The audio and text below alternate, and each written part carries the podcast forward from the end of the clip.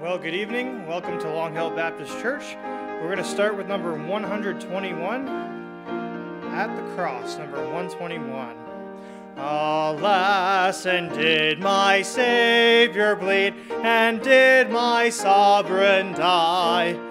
Would he devote that sacred head for such a worm as I?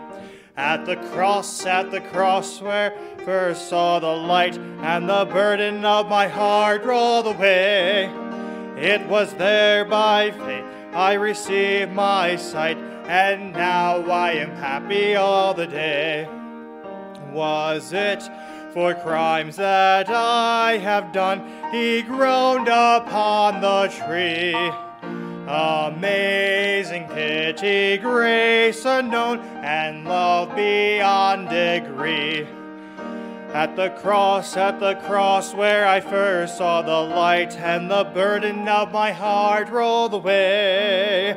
It was there by faith I received my sight, and now I am happy all the day. And the last but drops of grief can ne'er repay the debt of love I owe.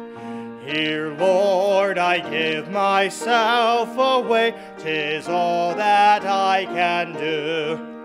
At the cross, at the cross where I first saw the light, and the burden of my heart rolled away. It was there by faith I received my sight, and now I am happy all the day.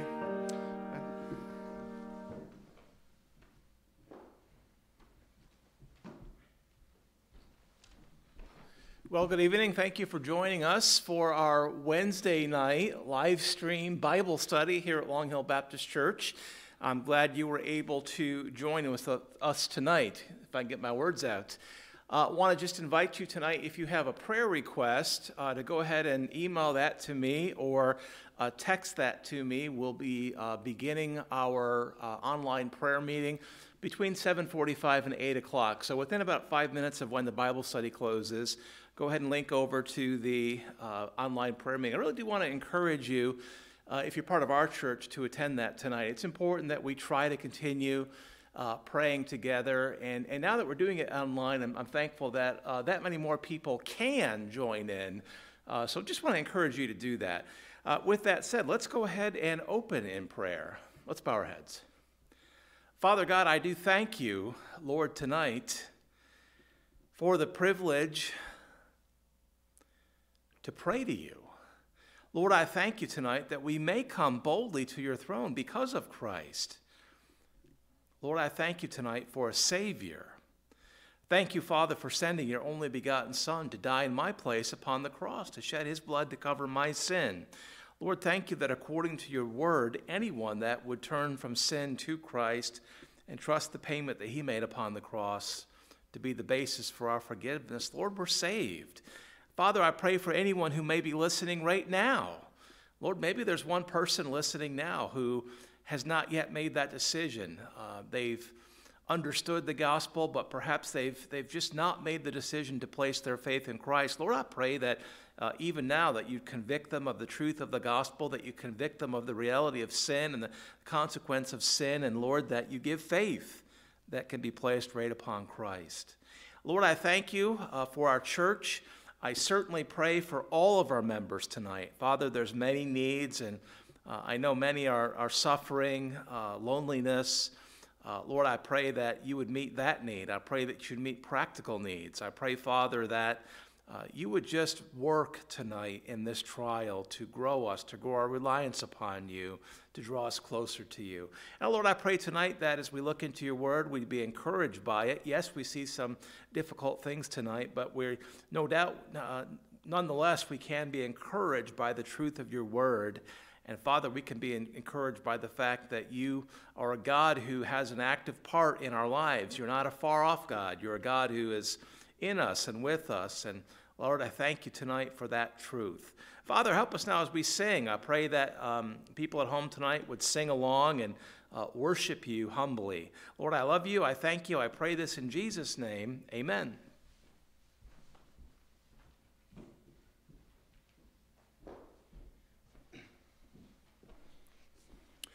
We'll take our hymn sheets and we'll sing Who is on the Lord's Side, number 500. We'll sing the first, the second, and the last of number 500. Who is on the Lord's side?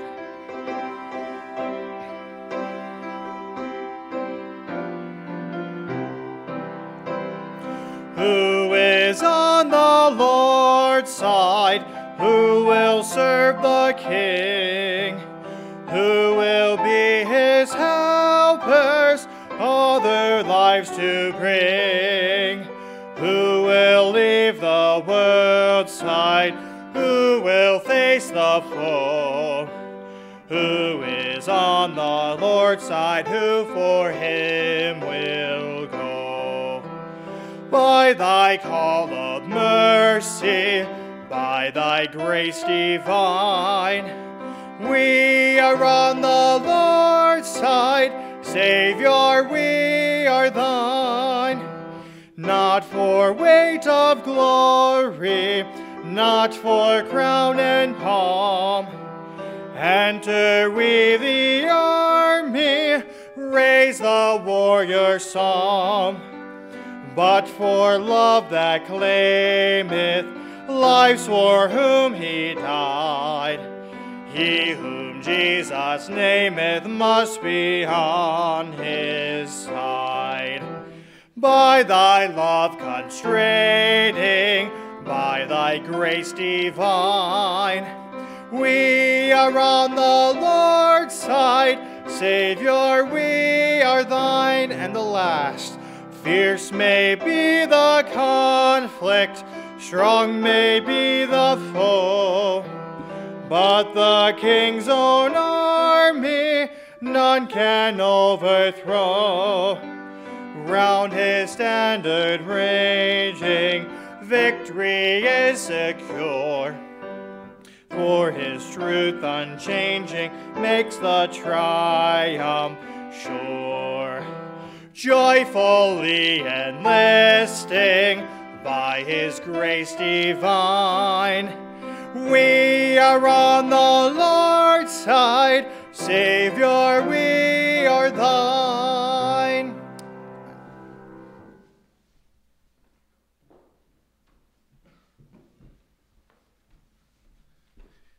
Well, I wasn't able to hear you singing tonight, but it's because you're not here. I trust that you were uh, singing along at home as much as you could.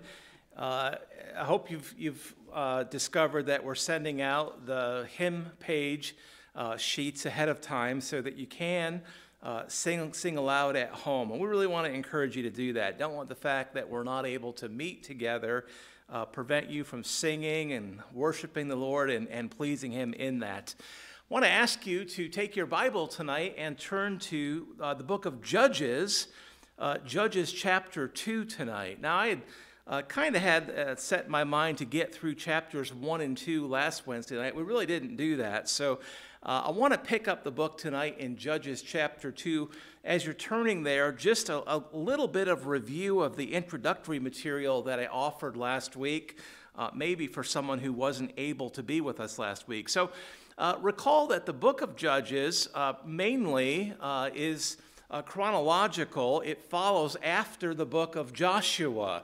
Uh, we'll see here tonight there's a little bit of overlap. We see uh, some things that seem to have been concurrent with the end of Joshua's life being recorded, being captured here in Judges chapter 2. But the bulk of the book occurs chronologically just after the death of Joshua.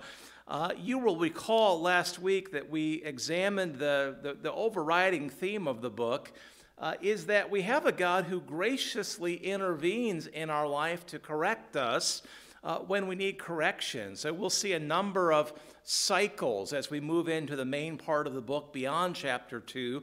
Uh, tonight we'll, we'll get through chapter 2. We'll be ready for uh, to kind of dive into the main uh, portion of the book beginning in chapter 3 next week. Uh, God's people will fall down. They, they fall into sin, they fall into apostasy. Uh, the Lord corrects them by allowing them to be brought under uh, servitude uh, to one of their many local enemies. Local enemies that are still there because they were not faithful to drive out the people, uh, Brother Ray, as God had commanded them to. Uh, that correction under the, under the servitude to local enemies continues typically for some years.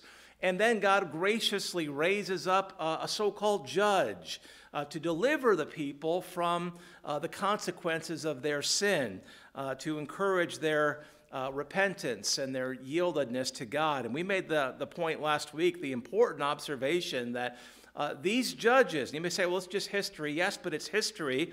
Uh, it's, it's literal history of God's people that teaches spiritual truths, our, our tendency to disobey and to require God's correction. But don't, don't miss, don't forget as we move through the book that these judges very much picture Christ. And I want to keep coming back to that.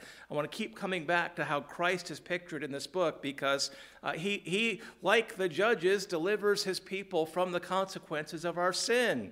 Uh, because of sin, we deserve a, a, very real death and a very real hell uh, and conscious eternal punishment there. But uh, Christ, our judge, in a sense, has been uh, raised up to deliver us from the penalty of sin uh, in a very real hell. And because of that, because of Christ, we have the opportunity to repent, to place our faith in Him, to be forgiven, uh, and to look forward to a wonderful future in a very real heaven, uh, as opposed to horrific eternity in a very real hell.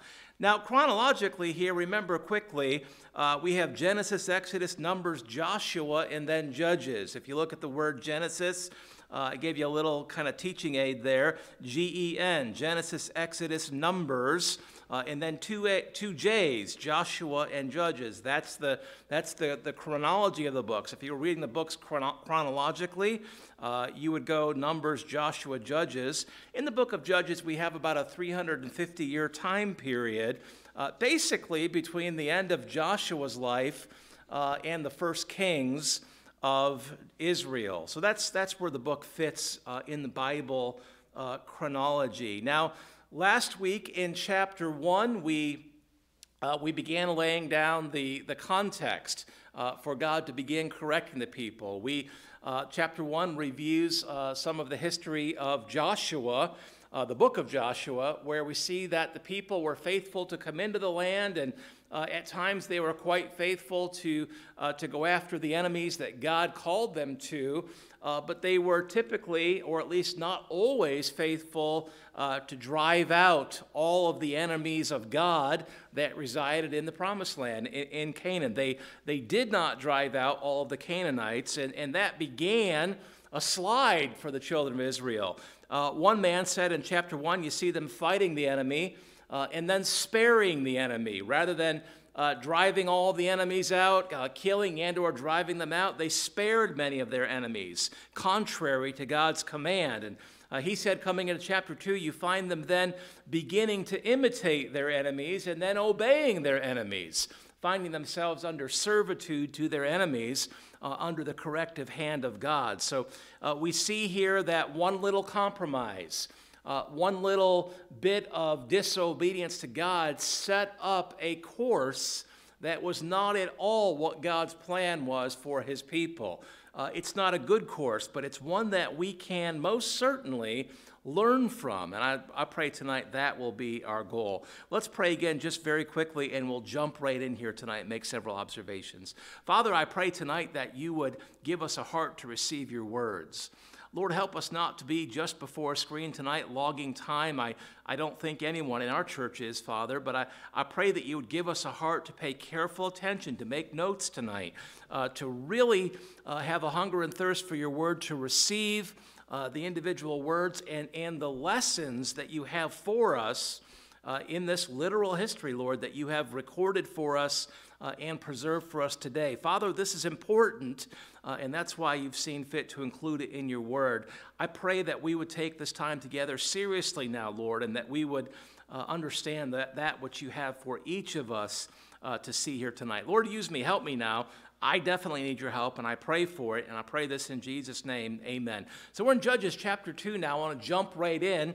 Uh, Judges chapter 2, beginning in verse 1. We see here uh, the angel of the Lord, the so called, what Bible says, an angel of the Lord, uh, came up from Gilgal to Bochum or Bochim. Now, I want to just stop real fast and, and make a comment on. Uh, this phrase, angel of the Lord. I think there's times in Scripture where clearly it is a literal angel, one of God's created beings. However, tonight, I think this is one of those occasions where you could say this really has to be the Lord, Brother Ray. This has to be the Lord Himself coming on the scene. And, it's, it's quite possible, uh, maybe quite likely, that this is the pre incarnate Christ coming upon the scene to deal with uh, his people. That, that's at least a possibility. I say this has to be the Lord because the angel speaks about what he has done, what he has accomplished.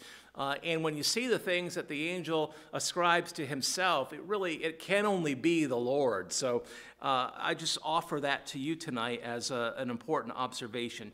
Judges 2, verse 1 An angel of the Lord came up from Gilgal to Bochim and said, I made you to go up out of Egypt. So God is refer- reviewing what he has done for his people and have brought, and I have brought you unto the land which I swear uh, unto your fathers. An angel didn't do that, God did that. God promised the land, God brought them into the land. So again, this, this really has to be the Lord speaking to his people. Uh, and said, I never break my covenant with you. God keeps covenant with his people. Uh, he made a covenant with the people, he made a covenant with Abraham. Uh, he has satisfied that covenant. Uh, those, those parts that are not yet satisfied will be satisfied, of course, in the millennium, the land promise, for example. Uh, the angel continues in, in verse 2 and reminds them of God's prior commands and, and then asks them, Why have they not been obedient? Verse 2 the Lord says, And ye shall make no league with the inhabitants of this land. Remember, God told them when they came into the land, they were to remain separate. They were to deal with the people, they were to drive them out. God was very concerned that if they allowed uh, these uh, Canaanite, uh, wicked Canaanite people who had false gods to remain, that uh, those people would draw God's people into their ways, into their false worship. And uh, we'll see quickly that's exactly what happened because the people did not obey God. Ye shall make no league with the inhabitants of this land. Uh, the Lord said, Ye shall throw down their altars. And then he says this, But ye have not obeyed my voice. And he says this, Why have ye done this? Uh, harkens back to the questions that uh, God asked in the garden and questions that God has asked other times. Of course, God knows the answer, but He will ask questions at times uh, to cause His people to consider uh, what have I done? Uh, why have I not obeyed? Uh, God knows the answer, but He wants us to consider the answer. He wants us to consider what has led to our disobedience so that we can then begin dealing with the underlying cause of our disobedience. That's, that's the nature and purpose of God's question here, no doubt. Well, the Lord goes on in verse 3, he reveals that because of their disobedience, uh, they would suffer the presence of their enemies. They, they weren't faithful to push the, the enemies of God out of the land. God says, Well, you know what? Okay, I'm not going to push them out. I'm going to allow you to suffer uh, with them at your side. And we'll see here quickly with, with them over uh, God's people. This will be part of God's correction uh, for their disobedience. He says in verse 3, uh, the Lord speaking, Wherefore I also said, I will not drive them out from before you, uh, but they shall be as thorns in your sides. Uh, the source of many trials for God's people. And then he says this, don't miss this, last part of verse 3 and their gods shall be a snare or a trap unto you. Of course, Zachary, their gods are fake gods, they're false gods. Uh, but nonetheless, their gods were gods that were worshiped by the people that uh, God's people had allowed to stay in the land. And uh, they're gods that had a power over the people because.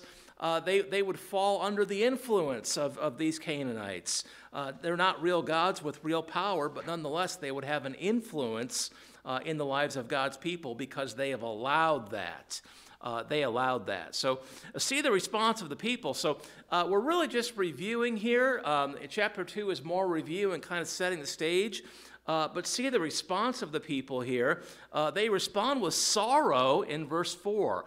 Verse 4 says, It came to pass when the angel of the Lord spake these words unto all the children of Israel, the people lifted up their voice and they wept. Uh, they lifted up their voice uh, to the Lord, perhaps. Uh, but what the Bible says is that they wept, they cried. There was a sorrow uh, at the fact that God would um, not bless them, but withdraw his blessing. There, there was a sorrow in their hearts uh, in the, the obvious fact that God was withdrawing his blessing, that he would not bless them by pushing out the people that uh, he had told uh, his people to push out, uh, that he would begin to correct them by allowing those people to stay. Uh, there was a sorrow at that. There was a sorrow at the anticipation of God's correction. Now, look at that verse again.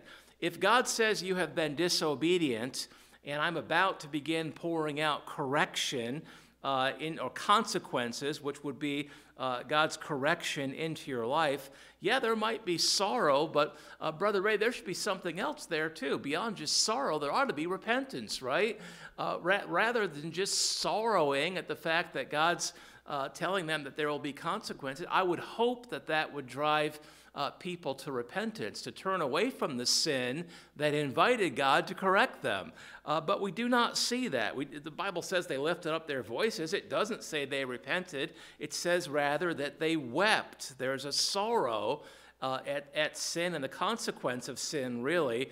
But I don't think there's truly sorrow at sin such that they were of a heart to uh, confess the sin uh, and to repent from the sin. Now listen, let's, let's see our own tendency as, as human beings uh, right there. We, uh, we sorrow at the consequence of sin far more easily than we determine to repent of sin. It might be quite natural to sorrow at the negative consequences of our sin.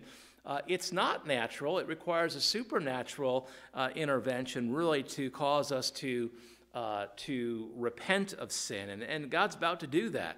Given the, the absence of repentance, he's, he's going to allow increasing correction into their lives, well, to do just that, to correct them. What they do here is they worship. Uh, there's no repentance, but they do worship the Lord uh, through their sacrifices here in verse 5. Verse 5 says, And they called the name of that place Bochim, uh, and they sacrificed there unto the Lord. Now, stop there, Brother Ray, just consider this for a minute. You, you have people who have they've been called out for their sin. They've been, uh, it's been revealed to them that there will be consequence for their sin.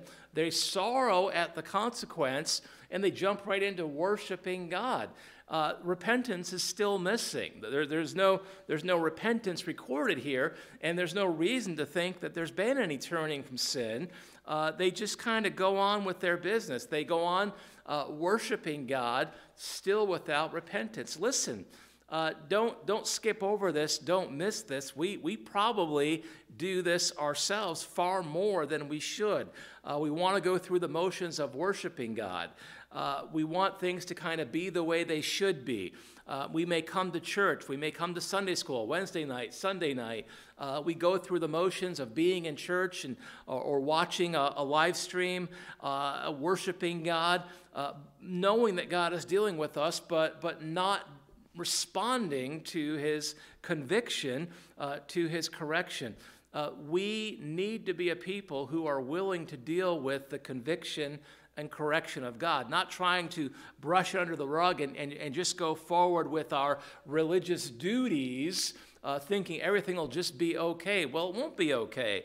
Uh, failing to turn from sin, even as saved people, it has spiritual and practical consequences uh, in our life. Uh, it'll affect your worship, it'll affect uh, your walk with the Lord. Uh, Father, help us not to forget that. Help us to be people who are quick to deal with sin. I understand as a saved person, uh, sin will not cause me to lose my salvation, Brother Ray, but it certainly can affect my walk with the Lord. It certainly can rob me of joy. It certainly can lead God to withdraw his blessings from my life. And no matter how worshipful or religious I am, until I repent of the sin, there's going to be consequences. And we'll see that here tonight.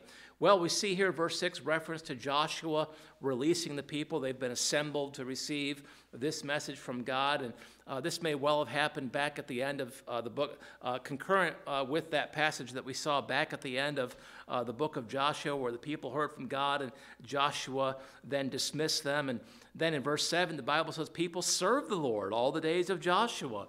So here are people who um, they've, they've sinned against God.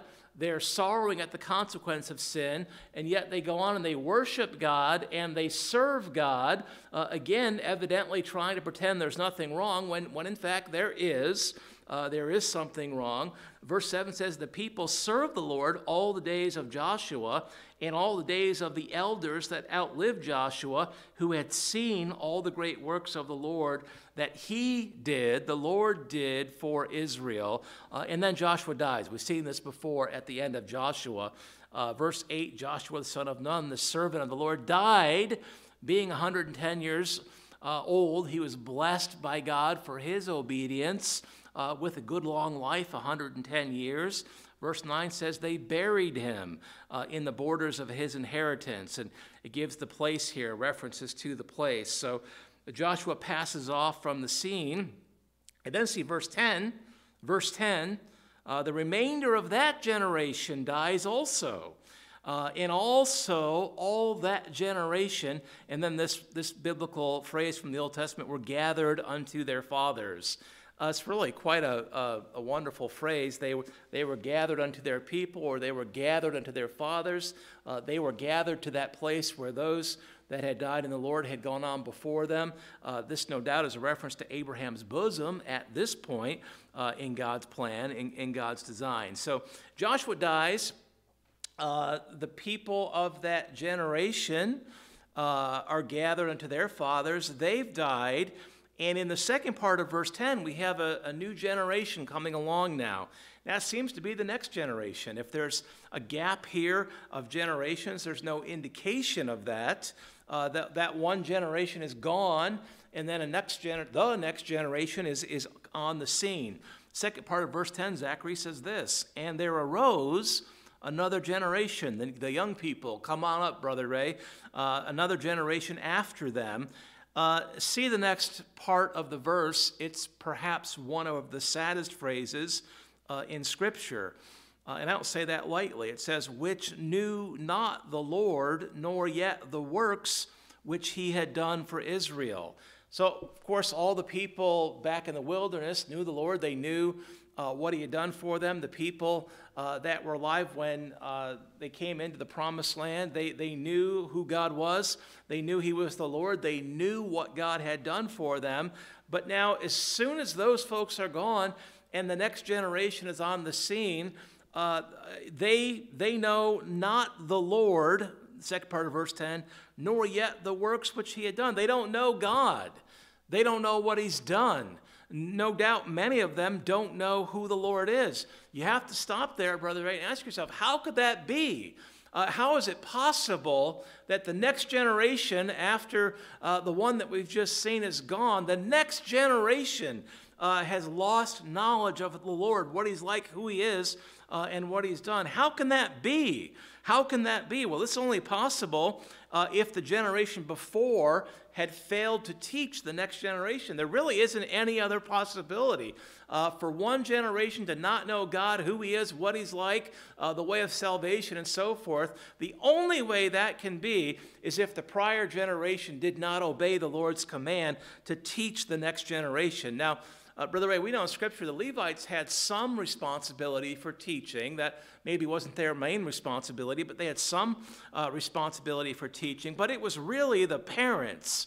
Recall the Lord had made the parents primarily responsible to teach the next generation. Uh, back in Deuteronomy, verse 6, uh, chapter 6, and verse 6 uh, the, the Lord commanded the people, uh, He said, Thou shalt teach them the, uh, the, words that God had given. Thou shalt teach them diligently to thy children. Uh, parents are to teach God's words to their own children uh, and to not be casual about that, to be focused and diligent and continue to teach. And there the Bible commands the parents, Thou shalt talk of them when thou sittest in thine house them what? God's words. And when thou walkest by the way, and when thou liest down, and when thou risest up. Uh, God's uh, people were to be teaching their children uh, constantly. Now, Zachary, as a parent, that's convicting. I no doubt haven't done that as well as I could have or should have uh, along the way, but certainly. Uh, we didn't um, deprive you of knowledge of who God is and what He's like and, and how to be saved. This generation evidently did. They simply did not teach the next generation. And the consequence uh, of that failure is that is the next generation did not know the Lord. Uh, that possibility exists very much in our world today. Uh, certainly, we meet people today uh, who don't know anything about the Bible. The only thing they know of Christ is that his name is used as a swear word. They don't know, uh, they don't know anything with regard to uh, the way of salvation. Uh, in just a generation or two, knowledge of God and, and, and Bible things has been lost. Uh, in our world. This was true in, uh, in the days of the judges, and it, it, this, this, possibility is, uh, is very true and very real uh, in our day as well. Now, the, the problem that we're going to see, or, or the, the, the next consequence that we're going to see in the book of Joshua, uh, forgive me, the book of Judges, is that, uh, Brother Ray, even though the people didn't know the Lord, uh, this next generation, the new generation, they hadn't been taught evidently who the Lord was and what he had done, uh, they're still spiritual beings, right? Uh, people in that day and people today, we're made spiritual beings, right? We are, we're made to worship. Uh, we're, we're, made with spiritual needs that only the Lord can fulfill uh, completely and perfectly. So, void of knowledge of the Lord and a relationship with Him uh, in and through Christ, you're, you're still looking to satisfy your spiritual needs, uh, your spiritual longing somehow, some way. Uh, that is exactly where the people of this next generation find themselves. And so it's not surprising that given that they did not know the Lord, that they would begin to look around and see what, what kind of worship is going on around us. How are people satisfying their spiritual needs? Who are they worshiping? What's happening? How are they doing that? Pretty quickly, they discover Baal, Baal worship, uh, this, this idol worship, and they uh, get caught up in that. Uh, lacking knowledge of the Lord, they're still spiritual beings. They're still going to look for uh, some kind of spiritual fulfillment. And listen, that's an explanation for so much of what we see going on in the world today. You wonder, how could people get caught up in that cult or that cult or that false faith or this crazy thing or Scientology or, or whatever it is? People are spiritual beings if they do not have knowledge of the Lord, they're going to they're going to shop for some kind of spiritual worship opportunity that feels like it'll meet their needs. Uh, it's on us. It's on us. We are the ones who've been commissioned to say, no, not that false God, not that false worship, not that false faith, but the one true God the Lord Jesus Christ. Here's how you can know how to be saved by repenting, turning uh, from sin to Christ, and placing your faith in Him and uh, in Him alone. Uh, we are the ones that have been commissioned uh, to introduce people to the one true God so that they don't go looking for some other means or some other God or some other thing to satisfy their spiritual longing. So that's no doubt the dynamic that we see here in the days of the judges and, and no doubt that is, that is the exact same thing that we see going on uh, here in our world today. Well, look with me here in verse 11. Uh, we see, uh, given that they did not know the Lord, we see the, the immediate consequences. Verse 11 uh, the children of Israel did evil in the sight of the Lord and served Baalim, he's false God uh, Baal or Baalim, uh, and they for, forsook Baal. They forsook the Lord God of their fathers. Uh, they turned from him, not knowing him. Uh, maybe, maybe, some had heard his name, but just didn't know enough about him. They, they forsake him, uh, which brought them out of the land of Egypt. They followed other gods of the gods of the people that were round about them those that they had not pushed out of the land at God's specific command were still there, worshiping their false gods. Uh, therefore, uh, God's people who had fallen out of fellowship, uh, fallen away from knowledge of Him, uh, they're looking around, and all they see is Baal worship. All they see is Baal worship. And so they bow themselves unto, unto them, false gods. Uh, what was the consequence? Well, at the end of verse 12, you see this it provoked the Lord to anger. Uh, God is a God, the Lord is a God who is angry at sin. uh, we ought to be angry at sin also. Uh, God is greatly angered, He has a wrath at sin. Uh, we understand that. We know that. Verse 14 uh, reiterates they forsook the Lord and served Baal uh, and Ashtaroth, two of the false gods uh, of the Canaanite people, uh, Baal being really the primary god of the Canaanites. This is all made possible by the fact that the people disobeyed God when they knew him. They failed to push they failed to push these false worshippers out of the land. They failed evidently to teach the next generation about the Lord. Those people, uh, the next generation, now still having spiritual needs, all they see, all they're aware of is false worship, and so they get caught up in that. Listen, all of that began with just a little bit of compromise, Brother Ray.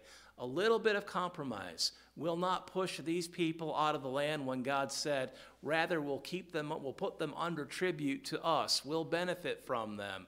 Uh, we'll be frenemies. Uh, we'll benefit from them uh, monetarily. Uh, it's okay if we don't if we don't uh, be perfectly obedient to God. God will understand. Uh, no, God's not a God who understands sin. He's not a God who accepts sin. All of this, everything that we're seeing here in the land in this chapter, is a consequence of that little bit of compromise. Uh, please don't miss that tonight.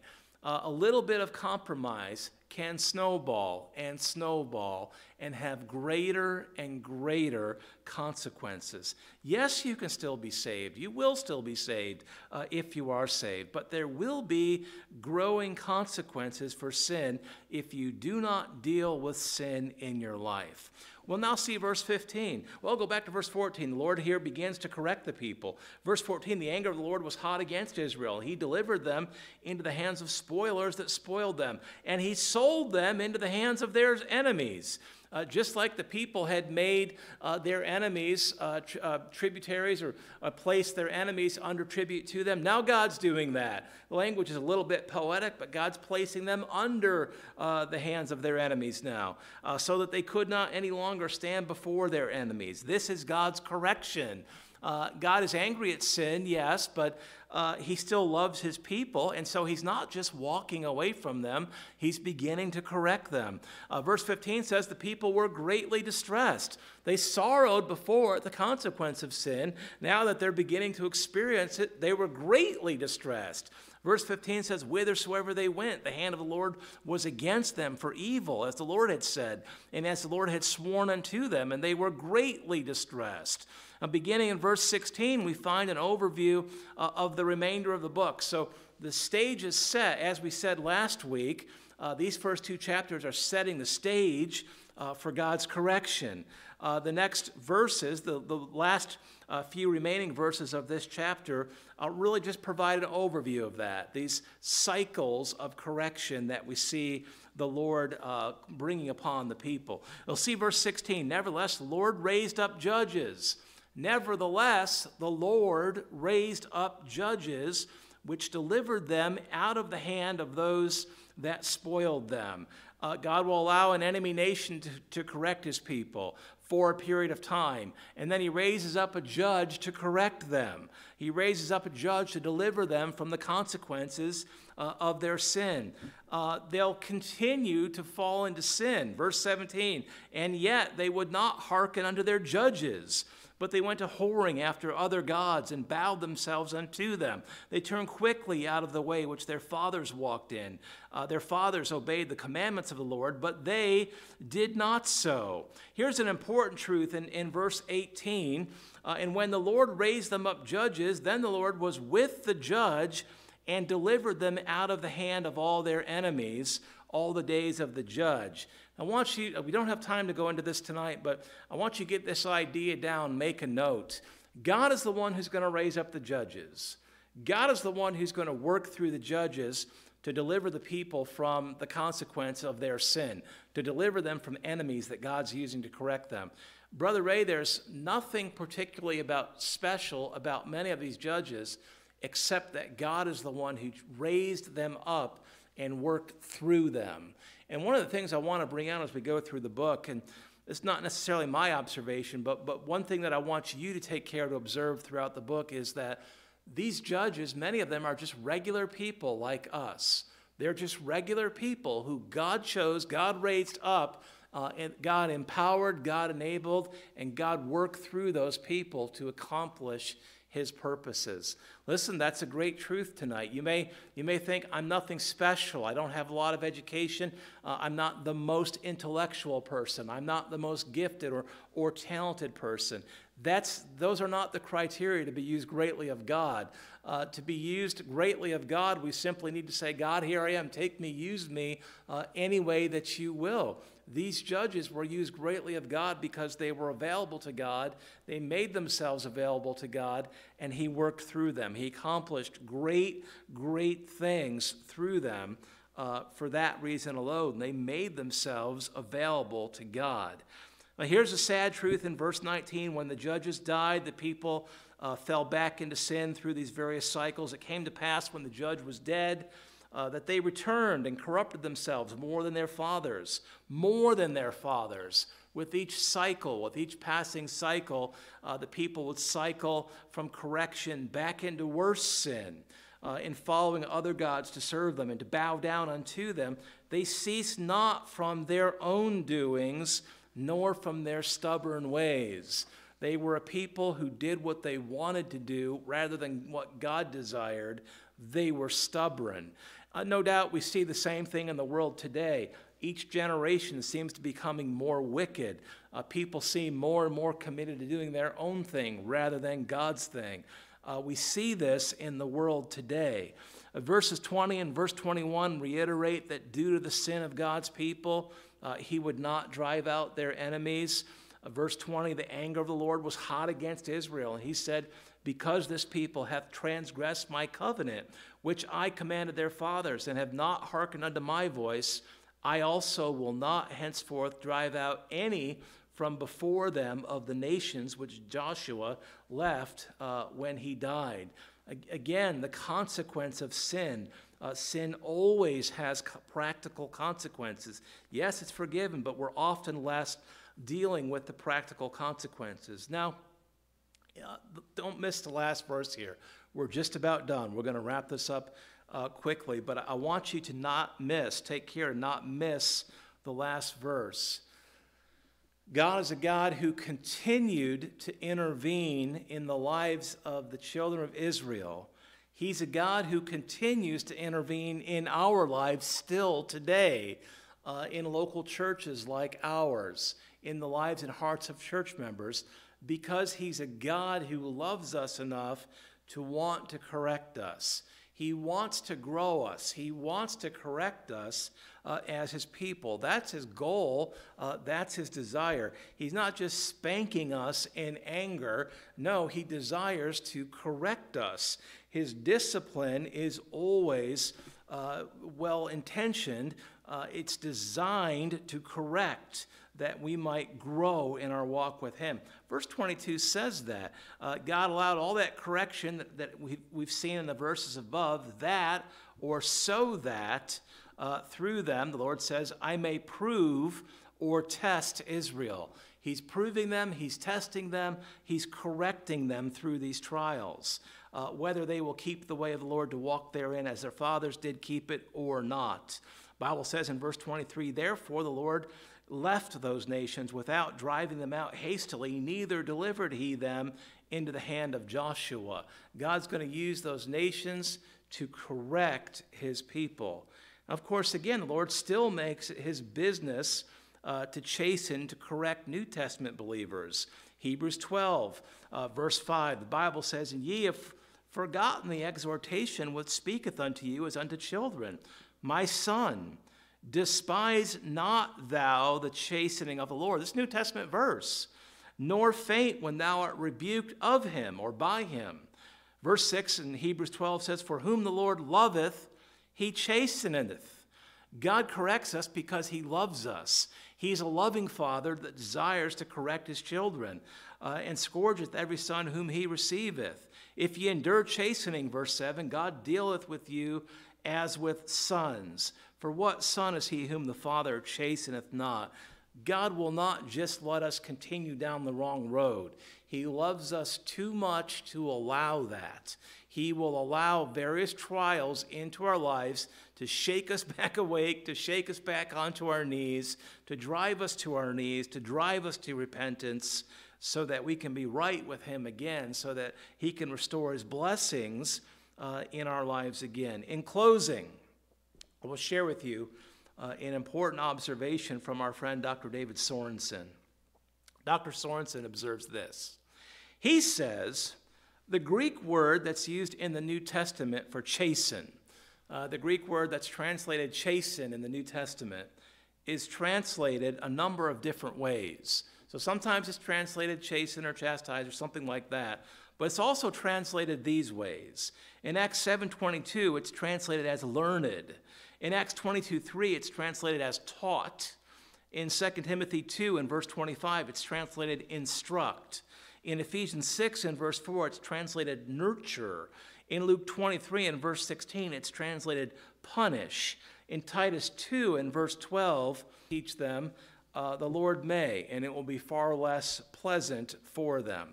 Uh, no doubt, if the children, if the people of Israel had taken care to teach and instruct and nurture their children, uh, the Lord would not have had to do all of this correction or, or not nearly as much of the correction that we'll see here in the next uh, chapters.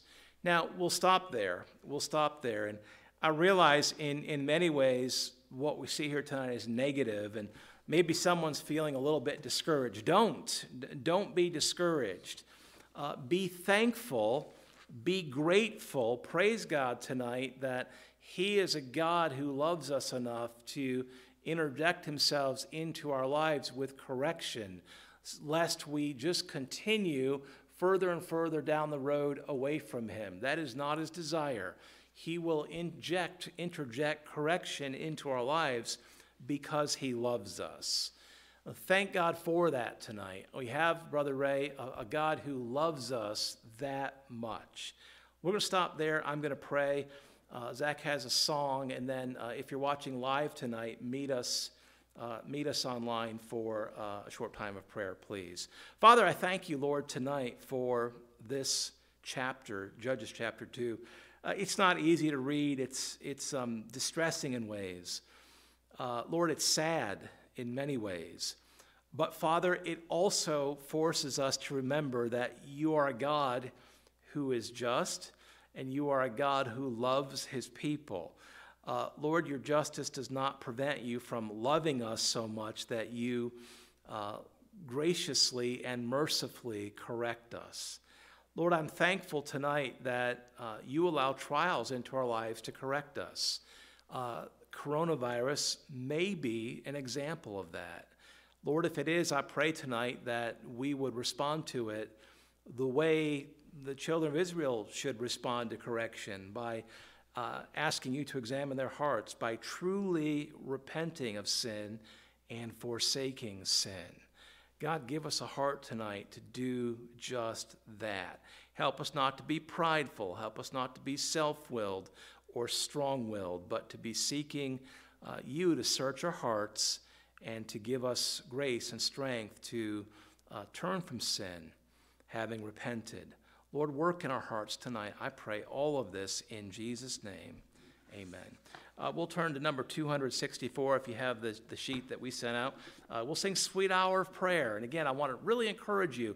Uh, we'll just pray for just a few minutes tonight. So if you can join us online tonight, uh, you have all the instructions to do that in your email. There's several ways you can do that. Really, anyone can. So uh, please do.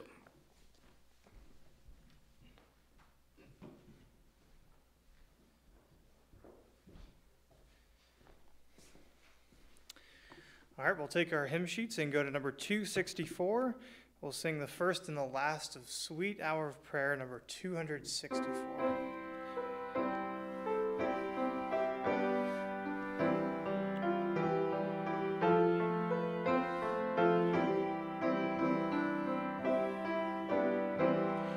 Sweet hour of prayer, sweet hour of prayer, calls me from bids me at my Father's throne makes all my wants and wishes known. In seasons of distress and grief, my soul has often found relief and oft escaped the tempter's snare by thy return, sweet hour of prayer. And the third, sweet hour of prayer, sweet hour of prayer, may I thy consolation share. Till from Mount Pisgah's lofty height I view my home and take my flight. This robe of flesh shall drop and rise to seize the everlasting prize and shout while passing through the air, Farewell, farewell, sweet hour of prayer. Let's pray. Uh, dear Heavenly Father, we uh, thank you for the message we've heard. I pray you would help us to apply it and uh, bless our time of prayer to you now. In Jesus' name I pray. Amen.